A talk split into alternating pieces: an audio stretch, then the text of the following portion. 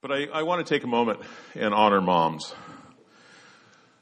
I want to honor those moms who aren't yet moms, but are looking forward to the day when that happens.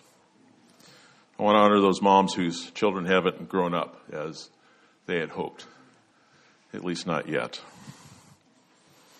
I want to honor moms whose children exasperate them, which is every mom, everywhere, all the time. And I do also want to honor moms who minister to children who are not their own and give them a sense of the love of a mom. And I want to honor moms who, with pain and struggle, love their children anyway and still take joy in being a mom. My mom um, had a lot of difficulty in her life. Some of it was uh, inflicted upon her. Some of it was self-inflicted. But what I know about my mom and what I always was able to rely on is that she loved me. And she acted and worked to express that love to me uh, my entire life. And I want to appreciate that. And I want to appreciate moms here today. And uh, if I uh, could ask moms to stand. Yes, come on, stand up. Okay, and uh, I'd like you to remain standing for a couple of minutes here while I read a uh, passage that Jesse read this morning. Thanks, Jesse, for stealing my thunder. But I think it's worth I think it's worth uh, reading again. It's from Proverbs thirty-one, which, uh, if you're familiar with the passage, uh, asks the question: Who uh, an excellent wife who can find? But part of what an excellent wife is is an excellent mom, and there's some. There's some part of the passage here that speaks to that. So that's what I'd like to read. So I'm going to read it, and then I'll say a prayer. So, moms, just remain standing for that. She is clothed with strength and honor, and she can laugh at the time to come. She opens her mouth with wisdom, and loving instruction is on her tongue. She watches over the ways of her household and does not eat the bread of idleness. Her children rise up and call her blessed. Her husband also praises her. Many daughters have done valiantly, but you surpass, surpass them all. Charm is deceitful and beauty is fleeting, but a woman who fears the Lord will be praised. Give her credit for what she has accomplished, and let her works praise her in the city gates. Father God, thank you for making moms. Thank you for the love that you express to us through our moms. And thank you, Lord, that as mothers, they can express your love to their kids. Thank you, Lord, for that. And I pray, Father, that all the moms here today are called blessed and are honored and are recognized for what it is they do and who it is they are, being moms. In Jesus' name, amen. All right, you can have a seat. Thank you. Well, we commemorate moms today, but we, there's another uh, commemoration day this week that maybe you missed. Uh, it was on Wednesday, and that's Star Wars Day. Uh, and, uh, you know, may the fourth be with you. You know, that, that's how it goes. And, uh, and uh, as we're, we're celebrating Mother's Day, uh, Nancy and I celebrated Star Wars Day. Uh, and Nancy helped celebrate that by uh, making uh, Chewbacca soup. I think we have a picture of Chewbacca. There he is. Uh, he's a good guy in Star Wars, a little hairy. Um, but Nancy made Chewbacca soup, and you might think that Chewbacca soup um, is hairy, has hair in it. But surprisingly, it, it doesn't. It, and it's very good, although my soup was a little chewy.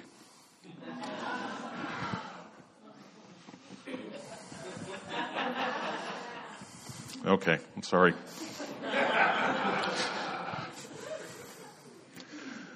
Let's get into this. It's hurry, yeah. I want to introduce you to a fellow by the name of Joshua Harris. Harris, as an eighteen-year-old, wrote a book in nineteen seventy-seven called I Kissed Dating Goodbye.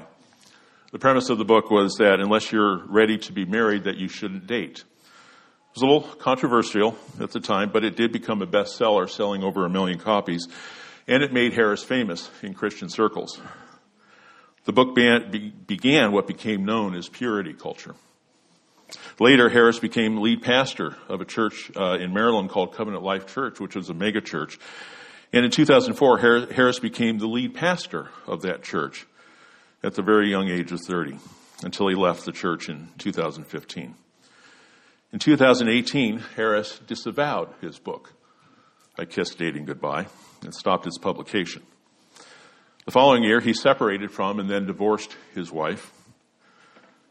And shortly after that, he announced, quote, I have undergone a massive shift in my regard in regard to my faith in Jesus, and he gave up on his Christian faith. He now makes a living as a, quote, message clarity coach for thought leaders, whatever that is. So Harris went through uh, a process called deconstruction. Deconstruction, understood in the context of faith, is a process whereby you question everything about your faith, about your system of belief uh, that you previously proclaimed, because you are told that system is a construct. Basically, it was it's been made up, and you have to examine it and see what you want to hang it on to and what you want to dispose of. But almost inevitably, this deconstruction process leads to a, leads a person, including Harris, to deny the faith, to deny everything about the faith that he or she claims they once held. In the denial of his faith, Harris denied Christ. And to Harris, Christ is not God. Harris encourages others to deconstruct their faith as he did. John, the apostle, would call Harris an antichrist, small a. So let's read our passage, First John two, eighteen through twenty-seven. Children, it is the last hour, and as you've heard that Antichrist is coming, so now many Antichrists have come. Therefore we know that it is the last hour. They went out from us, but they were not of us, for if they had been of us, they would have continued with us. But they went out that it might become plain that they are all not of us. But you have been anointed by the Holy One, and you have, you all have knowledge. I write to you not because you do not know the truth, but because you know it, and because no lie is of the truth. Who is the liar? But he who denies that Jesus is the Christ. This is the Antichrist, he who denies the Father and the Son. No one who denies the Father ha, denies the Son has the Father. Whoever confesses the Son has the Father also. Let what you heard from the beginning abide in you. If you, if what you heard from the beginning abides in you, then you too will abide in the Son and in the Father.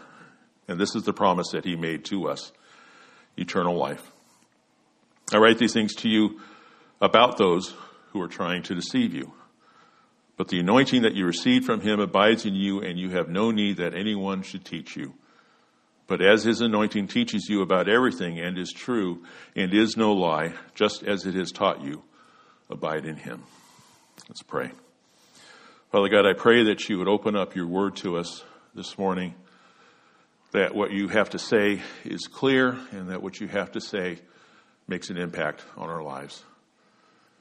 And makes that impact, and, and the result of that impact, Father, would be that we're a little bit more like your Son, Jesus Christ. In his name we pray. Amen.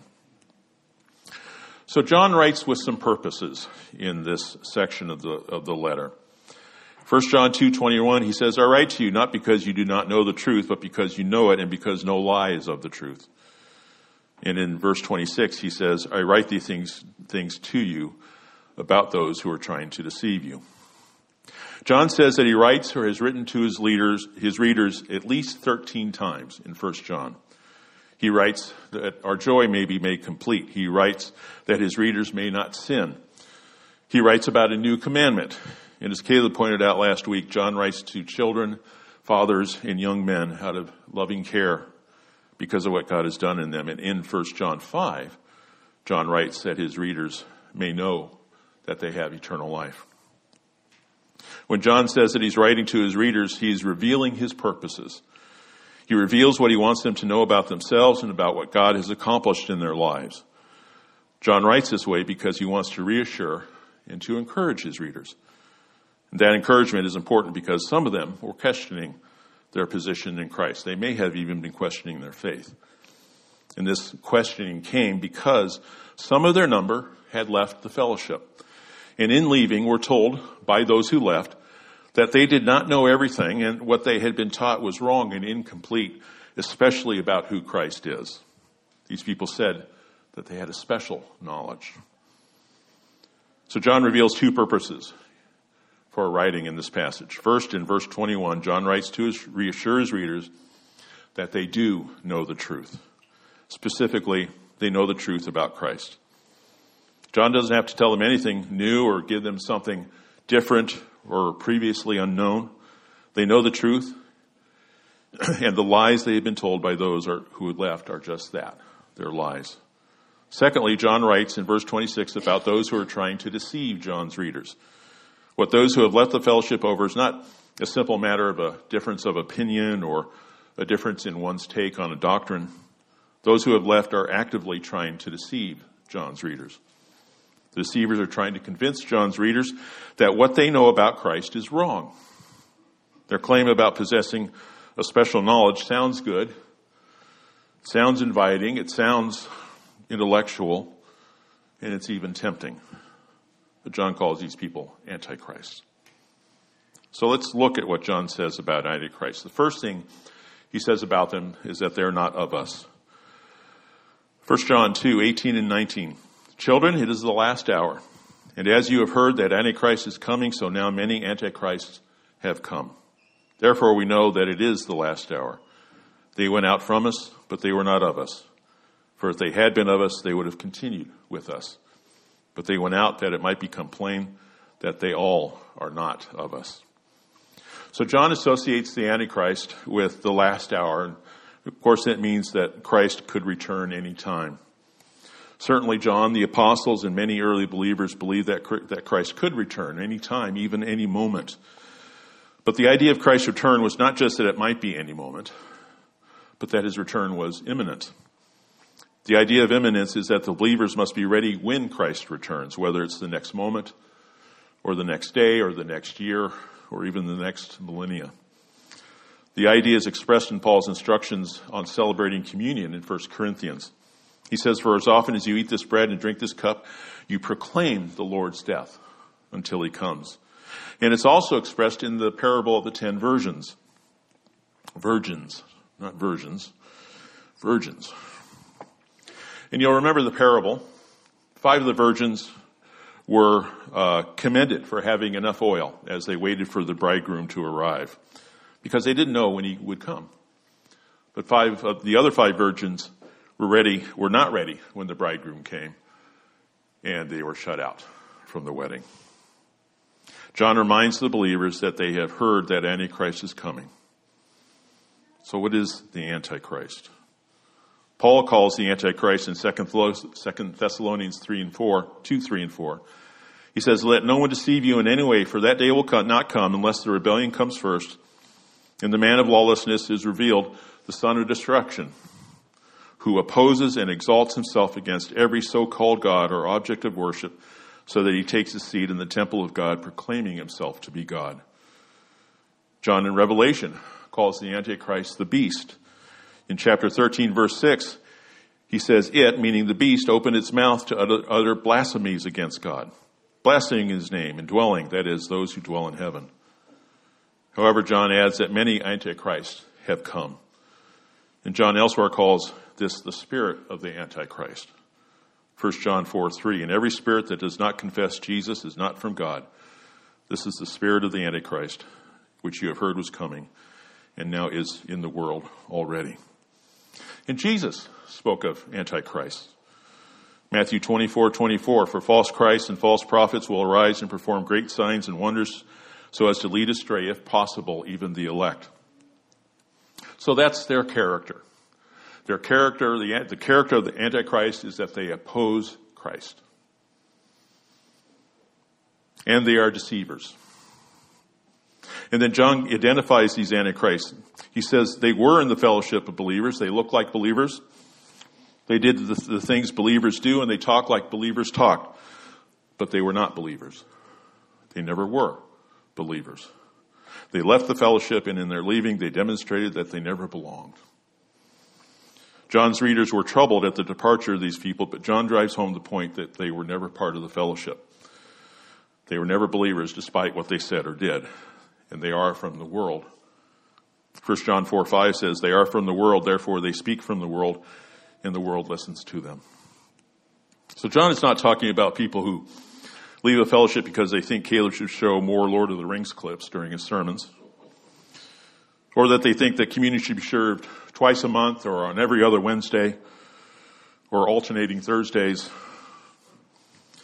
And it's not because there are people who, like some, who've moved across the country from California to come to Grace Life.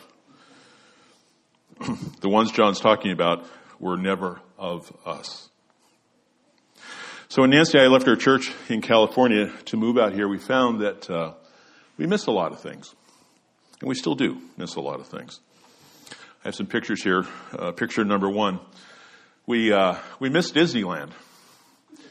We were about fifteen minutes from Disneyland. Actually, about ten minutes, depending on how you drive. We got it there, picture number one. It'll show up, I'm sure.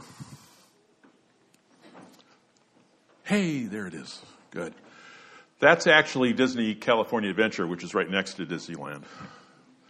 But the mouse is there. We thought that was cool. And then we have another picture, picture number two, also about Disneyland. Ah, there it is. uh, what you see Nancy uh, chowing down on there is called the kitchen sink. It's kind of Disneyland's version of a garbage plate, except it's all ice cream. And to be clear, Nancy and I were sharing that uh, that kitchen sink. We miss the weather in California, mostly. We also miss, uh, picture number three, we also miss uh, going to Los Angeles Angels baseball games. Uh, Disneyland was about fifteen, ten or fifteen minutes away. Angel Stadium was about fifteen or twenty minutes away, so we were able to go there a lot. And it was easy to get tickets because there weren't very many people there.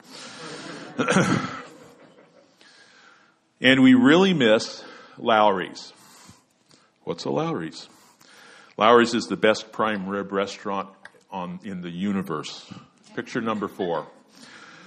Okay, I don't know how easily you can tell this, but what they do when you when you it's time for you to eat, they bring this cart over with all these stacks of, of prime rib meat on it, and you tell that chef dude there Uh, what kind of cut you want, and he just cuts, slices it right there in front of you and puts it on your plate. And, oh, it's amazing.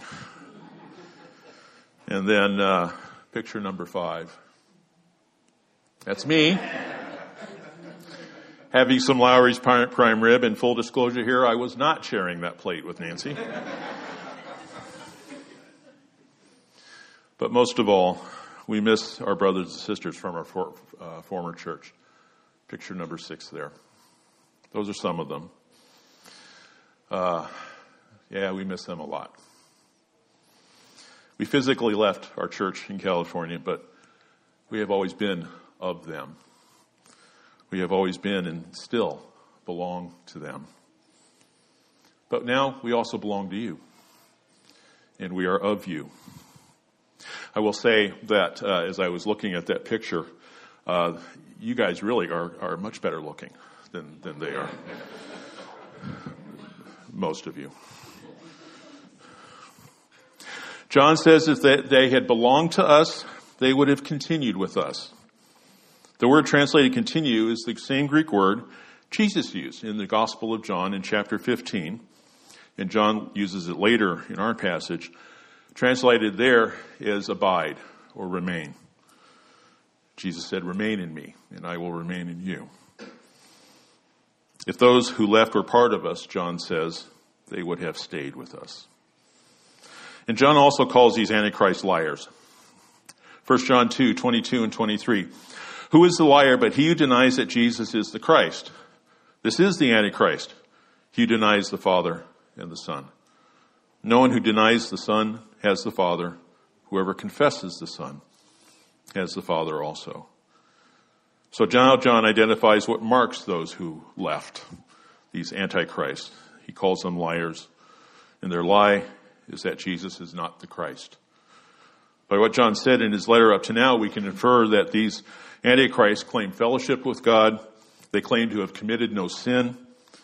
They claim that they are in the light.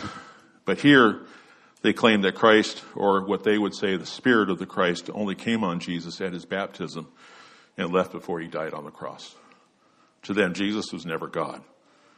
They are antichrist because they oppose Christ, and as John says, they oppose the Father as well. And let's be clear, these antichrists aren't just mistaken. They haven't gotten some minor doctrine wrong. They know the truth, and they lie about it. Joshua Harris knows the truth, and he lies about it. So John reinforces this point in verse twenty-three. The one who denies the Son does not have the Father. That is, they don't have salvation. They do not have a relationship with the Father that believing in Jesus provides. In contrast, the one who confesses the Son, that is, the one who acknowledges that Jesus, acknowledges that Jesus is the Christ, has that saving relationship with the Father. Later in John, First John four, after calling his readers to test the spirits to determine if they are God, says this in verses two and through. By this you know the Spirit of God. Every spirit that confesses that Jesus has come in the flesh is from God. And every spirit that does not confess Jesus is not from God. This is the spirit of the Antichrist, which you heard was coming and now is in the world already. And then John talks about you, about us. Not always, or excuse me, always being concerned for his reader, John doesn't just leave the matter there at identifying who these antichrists are. He seeks to encourage and to reassure his readers as they face this situation and to give them certainty in their living for the Lord. Three times in this passage, John reassures his readers. He introduces each of these three times in kind of a subtle way. And you'll see this as, as we get more into it. But the Greek word uh, is simply the word you. But you. But that Greek comes with an emphasis. In First Corinthians four, Paul says sarcastically to the Corinthians, we are fools for Christ's sake, but you are wise in Christ. But you are wise in Christ. That's the emphasis. The emphasis is not easily seen in English. Many trans- English versions use the phrase, uh, let you or but you. Others may say something like, nevertheless you, or as for you, or now as for you. However it's translated, we need to understand this phrase with the emphasis intended. And you can understand it thinking of it this way. Even though this may be true, or even though this situation exists, as for you, this is who you are, or this is what you know. John uses this, uses this emphasis three times. Verse twenty-four and twenty-four, twenty and twenty-four and twenty-seven. The first thing he talks about in this way is anointing. First John two, twenty and twenty-one. But you have been anointed by the Holy One, and you all have knowledge. I write to you not because you do not know the truth, but because you know it, and because no lie is of the truth. John says his readers have been anointed by the Holy One. Now, in the Old Testament, the term Holy One is used for God the Father exclusively. In the New Testament, the term is used six times. Five times, it's a clear reference to Jesus Christ. For example, John six, sixty-eight and sixty-nine. Simon Peter answered him, Lord, to whom shall we go? You have the words of eternal life, and we have believed and have come to know that you are the Holy One of God. The sixth time Holy One is used in the New Testament is here in our passage in verse twenty. It's Jesus who's the one who provides the anointing. As to what we're anointed with, there's little doubt that it's the Holy Spirit. Jesus himself said that we would receive the Holy Spirit, John fourteen, twenty-six. But the Helper, the Holy Spirit, whom the Father will send in my name, he will teach you all things and bring to your remembrance all that I have said to you. And Jesus also said that the Holy Spirit would show us the truth. John sixteen, thirteen. When the Spirit of truth comes, he will guide you into all truth. For he will not speak on his own authority, but whatever he hears, he will speak, and he will declare to you the things that are to come. So what this anointing provides, according to John, is that you all have knowledge. Now, John's not a southerner. He's not saying you all. He's saying, you all have knowledge. We can understand this phrase as in opposition to the Antichrist, who claim to have knowledge about Christ but lie about him. Rather, we have the knowledge of the truth about who Jesus Christ is, and we receive that at our anointing. And this is the very point John makes in verse twenty-one. We who are believers and have been anointed by Christ with the Holy Spirit know that Jesus is both fully human and fully divine. While it may be distressing to hear someone, especially someone who used to be part of our fellowship, say that Christ was not who he said he is, and that the scriptures are not are, are wrong about who they say he, Jesus is, we still know the truth about Jesus Christ. And then John talks about abiding. First John two, twenty-four and twenty-five. Let what you heard from the beginning abide in you. If what you heard from the beginning abides in you, then you too will abide in the Son and in the Father. And this is the promise that he made to us, eternal life. John calls his readers to remain or to abide in what they had heard from the beginning. And of course, the beginning here is when they first responded to the gospel. And in the context of this passage, John is encouraging his readers to remain in what they heard and what they know about Christ from the time they believed. And I expect John was thinking about the first chapter of his gospel. John one, one through four. In the beginning was the Word, and the Word was with God, and the Word was God. He was in the beginning with God. All things were made through him, and without him was not anything made that was made. In him was life, and that life was the light of men. Jesus, the Word, was not only with God, he was God. He is God. He did what only God could do in creating all things. And he's also the source of life, that is, eternal life. And he is the one who brought light and darkness, brought light to the darkness of people's mind. He is God, but there's more in verse fourteen of that same chapter. And the Word became flesh and dwelt among us, and we have seen his glory, glories of the only Son from the Father, full of grace and truth. This same Word who was with God and who is God and who created all things and brought light and eternal life became flesh.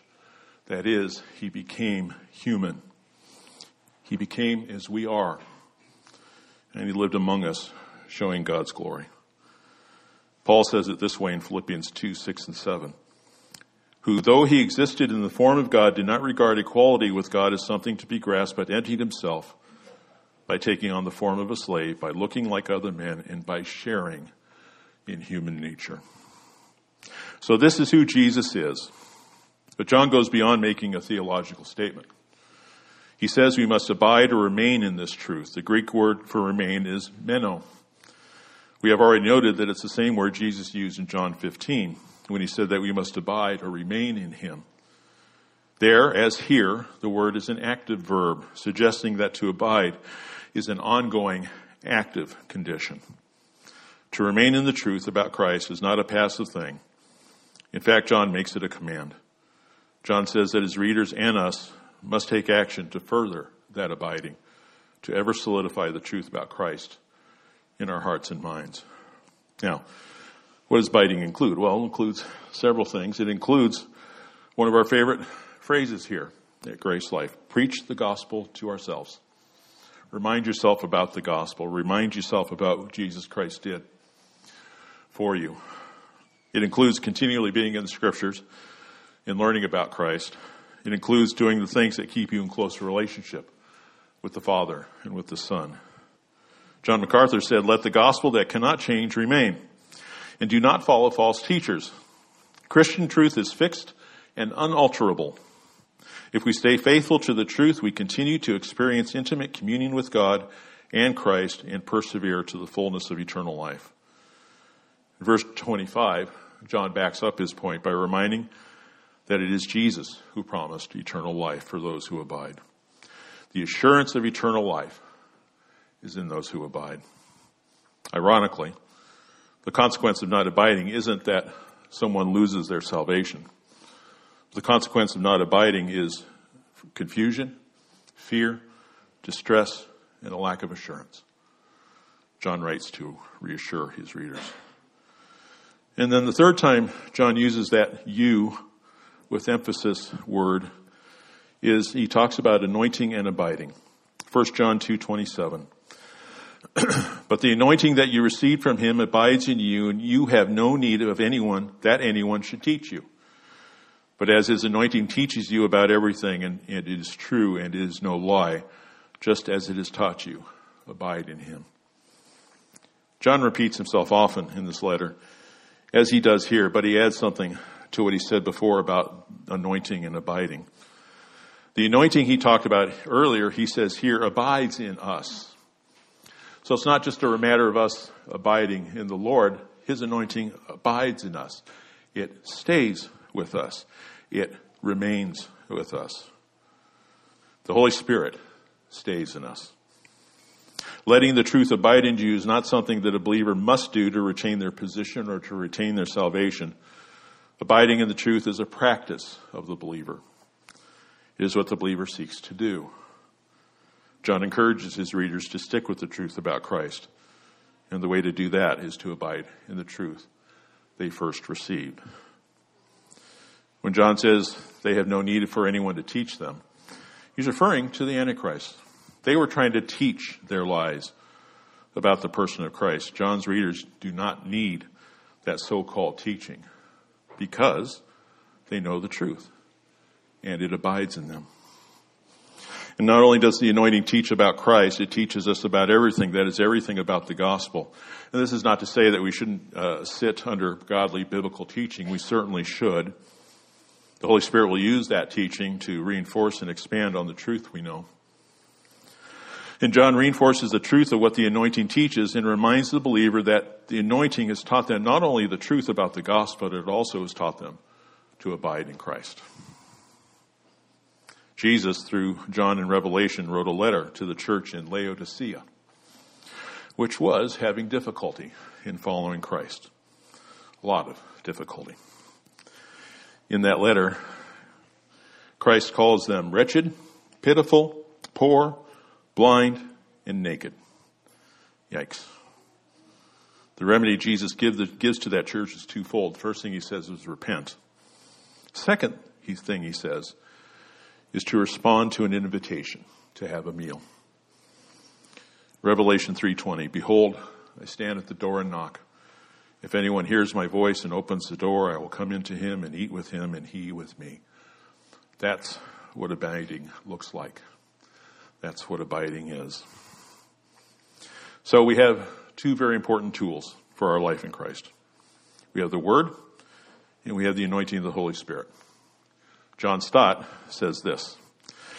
Here then are two safeguards, the two safeguards against error, the, the apostolic word and the anointing spirit. Both are received at conversion. The word is an objective safeguard, while the anointing of the spirit is a subjective experience, but both the apostolic teaching and the heavenly teacher are necessary for continuance in the truth, and both are to be personally and inwardly grasped. The only safeguard against lies is to have remaining within us both the word that we heard from the beginning and the anointing that we received from him. It is by these old possessions, not new teachings or new teachers, that we shall remain in the truth. We have the word which is given to us in Christ, and we have been given the anointing of the Spirit. They have both been given, and they will not be taken away. Now, we can ignore them. We can give ear to so-called new teachings, and we can ignore the prompting of the Spirit.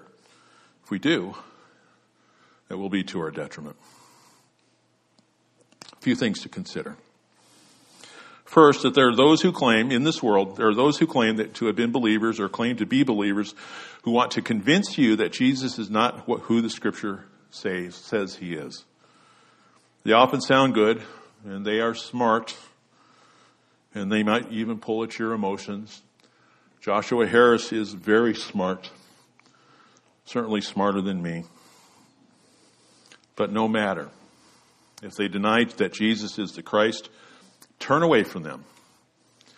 To use a uh, old vernacular, speak to the hand. They don't care for you.